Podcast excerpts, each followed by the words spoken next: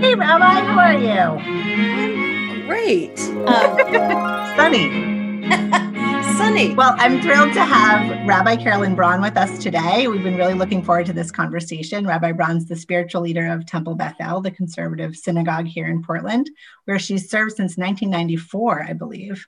December, so that's almost nineteen ninety-five. So how many years is that, Rabbi? I think it's twenty-six. It's exciting. I, I'd love to talk a little bit about your background and then cover some more topical issues um, that people are, are bringing to the table these days. Um, if you want to just share how you decided to come to Portland in the first place. So I never wanted to be a pulpit rabbi. I was going to work for Hillel, or, which I did when I was, uh, before I went to rabbinical school and during rabbinical school. And I worked for for um, worked at hospitals and at, at federal prisons and did all sorts of things that um, was not going to be in the pulpit. And my first job was at Mount Holyoke as the Jewish chaplain there. And when I read my tea leaves pretty well that they were going to, they couldn't really afford chaplains there. And so I looked at, I wondered where I would want to possibly go next. And when I was in college as an undergraduate, my best friend lived on um, on the West End of, of Portland. And I spent a summer with her.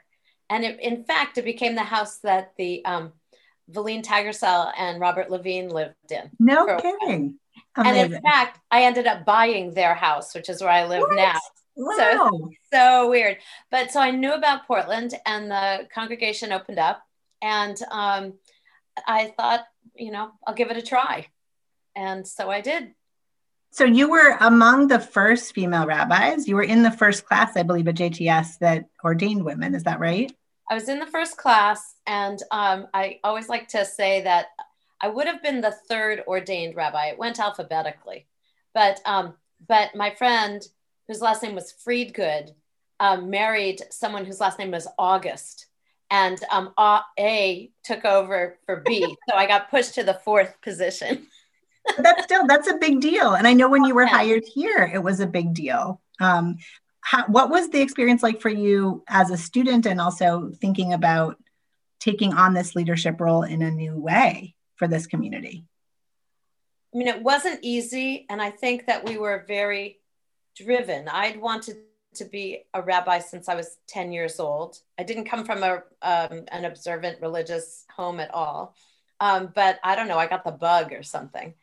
And um, and that's another long story and and entertaining, but um, but so I started actually at the seminary before they allowed uh, women into rabbinical school.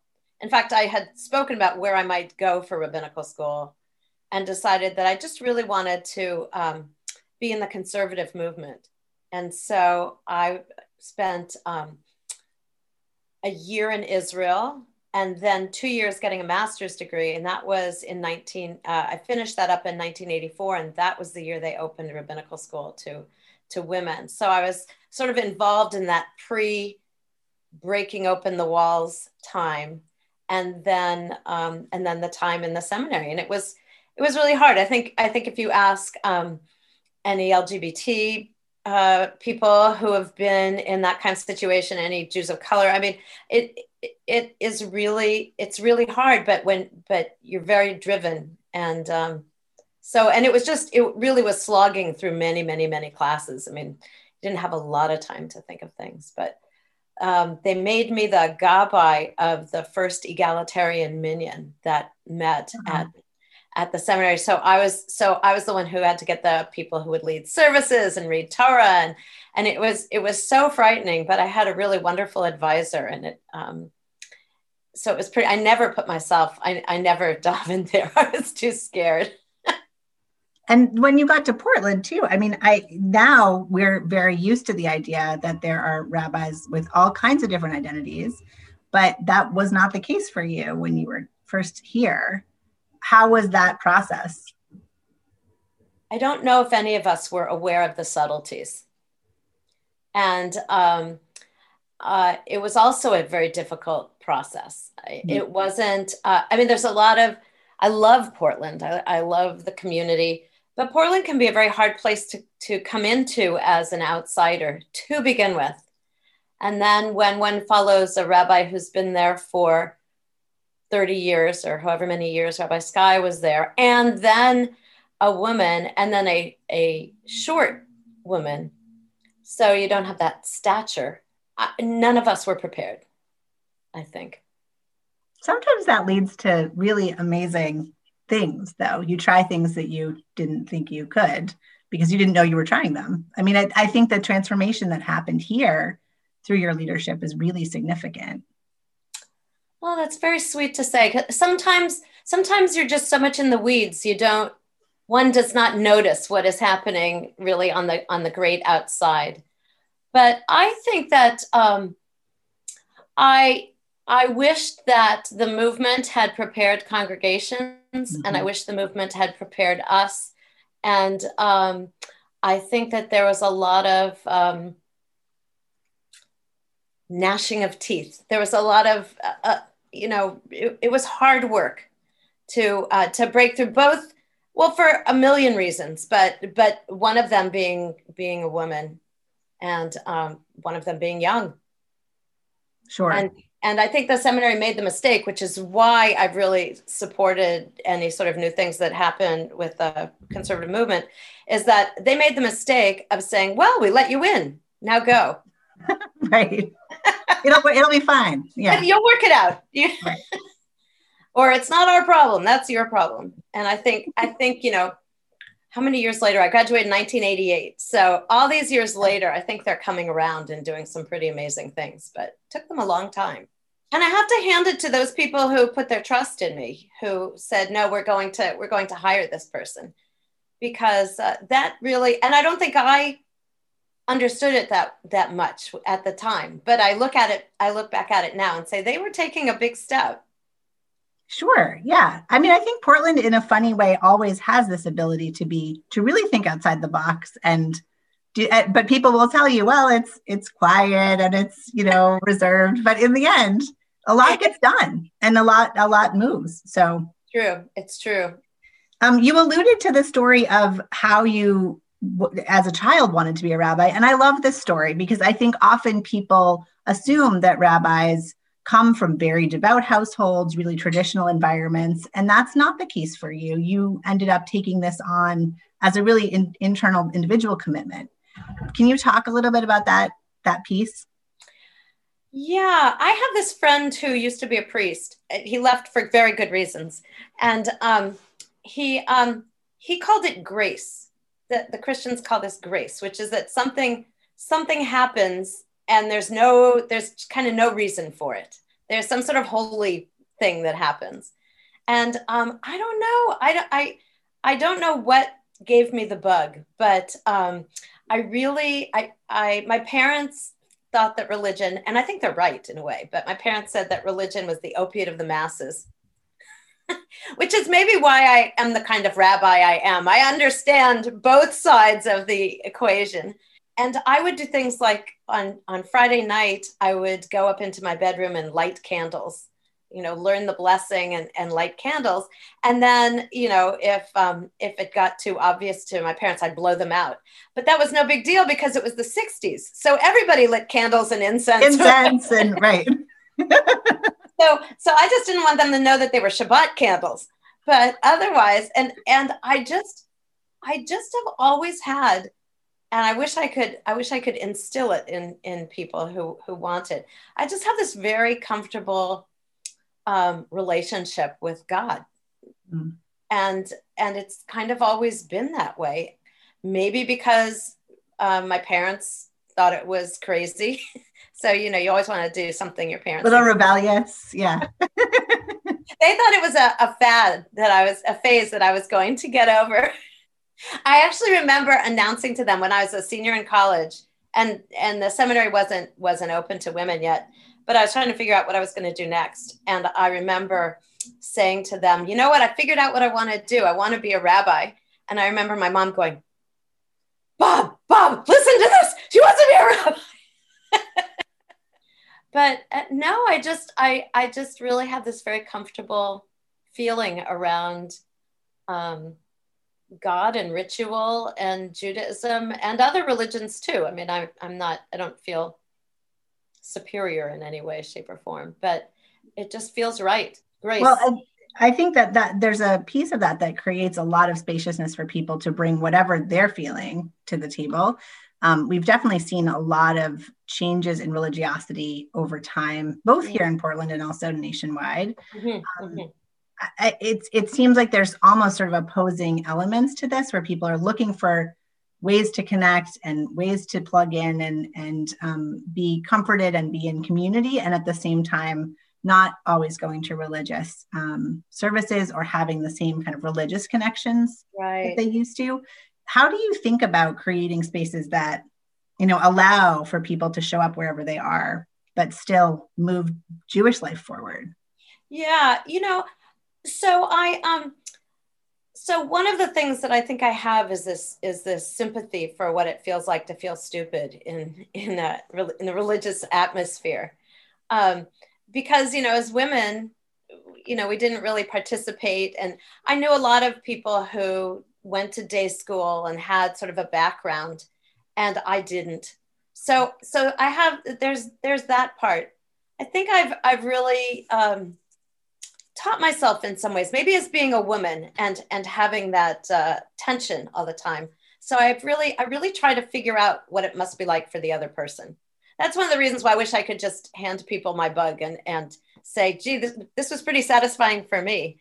But, right. um, but you know, not everybody, it took me a long time to realize that, um, that not, I mean, not that long, but m- a lot of people aren't shul goers. And, you know, I, I don't, I don't really enjoy Chinese opera. So it's something for everybody. Yeah. There's something for everybody. And, and I think that the, um, that the divinity, the, the thing that I call God, um, is as broad as, as each person is. So it's not hard to make space for that, because basically my work is to just help people get to where they probably want to be, you know, without forcing them or shaming them or judging them or, and, uh, you know, if a person Shabbat is going out and um, serving food at Preble Street before, before COVID, what a wonderful way to, um, to engage spiritually. Now, do I wish more people came to synagogue? Of course I do. Well, what are the what are the trends that you're seeing? Um, I know we've had a lot of people moving to the area in the last ten years from away. Um, I've heard great things about the board of Bethel being really vital and active, and um, lots of young people joining. Um, are, what kinds of changes do you see that you're excited about? What kinds of things are you are you more concerned by? Well, times are weird right now. I mean, one of the I mean, that's a no duh statement, but, um, uh, you know, we've never been here before, ever. And so, so I was extremely worried that what, what would we do after, uh, when we closed down the building? And, uh, even though I, we, I've always thought that things should happen outside of the building also, but, um, but I really wondered what was going to happen. And at the very beginning, there was a lot more, uh, participation than we'd had even before, because people were reaching out and wanted to wanted to be together, even if it were Zoom. I resisted Zoom for a long time, maybe a month. And then I said, nah, I have to, I can't do this to, to my community or to myself. I really have to reach out in some way or another. And um, so in some ways, and, and I think that that has, um, has, diminished somewhat now. There, you know, where there used to be twenty people at Morning Minyan, there there are ten or so. And um, and we only have. Uh, I tried to do some Friday night things, and it seemed like people weren't really into that all the time. And, and but my Saturday morning crew really wanted to wanted to meet. So, what rabbi says, no, we can't meet. Right. So that's an ongoing thing. And then it's really kind of hustling to. Um, I'm sure you guys did the same thing. You know, what, what can we, what can we offer? And, and I think what I've found, what this time has really done for me is broaden my mind a lot. Is, you know, close to what you said at the, asked at the beginning about, you know, how do you make that space? Well, there are so many ways right now to, to make the space. And um, I, even I've been taking online classes that that I really enjoy. I haven't ever had time to learn That's and great. study. And now I have a little bit of time to do that. But what it's going to be like when we begin again, I give that a lot of thought. And I suspect, you know, I suspect next high holidays is, are going to rock. Yeah. They pretty much rocked this year too, but in a yeah. different way. Um, and I think we've learned how to meet people more where they are than where the institution is. Yeah, yeah. I know a lot of people are talking about accessibility in new ways that, you know, assuming that it's always great to be in person was just our default, but, you know, what could we do to sometimes do things still on Zoom or both, you know, a mix of both, in person yeah. and, yeah, and online. Yeah, there've been a number of people who have asked about um, taking um, Judaism for the Curious, kind of a um, conversion kind of classes. Although, you know, I, I always call it just basic Judaism. But uh, you know, I'm starting up a class. Uh, there must be ten or fifteen people that are that are interested. So we'll see where that goes. And a lot of them are people who have. This is um, a, a lot of them are people who have made a change. They've moved up here from somewhere. And they, I think they kind of say, now's the time. If I'm going to do this, now would be a good time. That's great. I mean, this idea of a moment when there's more creativity or more openness to trying things is, is not a bad thing. It's hard that it's had to happen in such a traumatic way for all of us. Um, but I, Rabbi, I know you've, you've been involved in the community in lots of ways. And you talked about, you know, maybe some people feel working at Preble or volunteering at Preble Street is a way to, to give back. I know you give back in lots of ways. You've been affiliated with United Way as the board member and Maine Medical Center and Waynefleet and all kinds of um, different service activities. What are you doing these days, or what issues are you really engaging in right now? Well, so when when the lockdown came around, and of course there, there was politics that were out there as well, even before, um, at first I started to feel very overwhelmed. Like where I, I can't even figure out how to use my computer, much less w- what am I gonna do? But now's the time. We have to be helping each other. We have to be doing this. And I, I really, um, I found myself in the midst of a whirlwind or something. And um, so I, I made the conscious um, uh, step to sort of step back. Where, where am I part of the problem? Where am I part of the solution? Where, um, where are we part of the problem? Where are we part of the solution? And I really stepped back. And what I've been working on a lot right now is really um, inclusivity in the synagogue. So um, racial justice, social justice, L G B T, uh, Keshat uh, groups. Um, I mean, it was all stuff that was there, but now I have some time to sit down. We all have some time to sit down and and really kind of make some statements and make some policies. And who who are we? Who am I? And um, uh, what is going to be my part as soon as I can, um, as soon as I'm let out onto the track, you know? It just seems like it's a time to... Um, um, a time to look inward and outward, as opposed to before when we were running around, it was like only looking outward. If I were to make a list of what has gone well, um, you know, I think people have become incredibly creative. And I love these outside that, you know, normally we'd go, oh my gosh, it's forty degrees out. I'm not going outside. And now we're, we're, you, you know, being uncomfortable so that we can be with our friends. And that is such a, I mean, to me, that's sort of a spiritual act also. It's true. I know you also, you have Shabbat B'chutz, these walks that people take to. I mean, it's, yeah, there's so much creativity about how to observe and how to bring, make the day a little bit different on Shabbat, for example. Um, you've been doing outdoor Havdalah, is that right? The last couple of weeks? No, we're um, we're starting at Hardy Mater. Oh, Hardy Mater Havdalah. We did something. What did we do outside? Yeah, it was the, it was the um, menorah, the uh, Chanukiah lighting.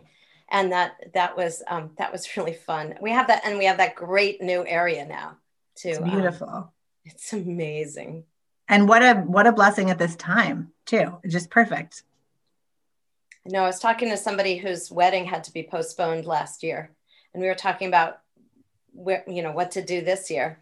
And I said, "Hey, You could be the first wedding oh, in that Susan so P. Goldberg uh, garden. It'd be great. Well, Rabbi, I've asked people to share, um, just because this is still a hard time for a lot of folks. And as you, you mentioned, this week in particular has been so intense for people, and last week too. Um, where do you turn for comfort? What do you, what are you finding helps you? You ask a very good question. In fact, I'm I'm working on something now for the statewide Havdalah for um, that's happening next Saturday night, and um, and also last night I just took a class in. Um, it's about finding resiliency in texts, mm-hmm. and um, I. I I sort of think this is this is a hallmark of conservative Judaism, but it, it might be of everything else too, is that is that I really, we live in the gray area. We don't live in it's just this way or it's just that way. It's like, well, it's this way, it's that way, and can't be both, so it's that way too. I mean, we really live in this gray area. So so there's, um, I mean, I was just studying this. At, at the beginning of Havdalah, um, it says, um, behold, God is my salvation. God is my redemption. I won't be afraid. And so, like, on the one hand, when I'm not being practical, I'm just being spiritual. Um, this idea that, you know what, the earth has been here for a long, long time. And, you know, we may be shortening the amount of time that the earth is going to be here, but it is, it is much stronger than we are. Mm. And the, and somewhere, I believe there is, um, it's one of the reasons I, I feel a good relationship with God, because there are things that I just have to give up. You know, that you, I have to act as though it all relies, what is that thing? Act as though it all depends on you, but pray as though it all depends on God. Right. So, so one of the um, one of the things that gives me strength and whatever is that um, the, I know that we will endure. Another piece is the amount of um, involvement. A lot of people, there are more people voting than ever. There's a lot of work at it. There was, um, um, you know, some good things have been happening. The um, the the protests, the B L M uh, protests, and you know, we're noticing racism now. We're I mean, for those of us who are in privileged positions, I think I think we always did, but in a different way. Mm-hmm. And um, I I think that that in leaps and bounds, we're actually becoming more enlightened. And honestly, this is going to sound patronizing, but I so don't mean it this way. I think I look to the younger generation, and I look to my younger colleagues even, um, who are doing incredible things, things that I would never, ever think of, but I'm so thrilled they're doing it because then I'll take their ideas. But um, um, there is collaboration happening that never happened before. There is... Um, kind of their relationships that are happening that never happened before. And so I really believe that we will endure, and maybe we'll even um, bend that arc of justice a little bit more. Thank you so much, Rabbi. I've been really looking forward to this. It was great to have you and to chat. Yes, it's really, really fun. Thank you. I hope I didn't talk too much. I tend You're to perfect. You're amazing. Thank you so much, Rabbi. Thank you.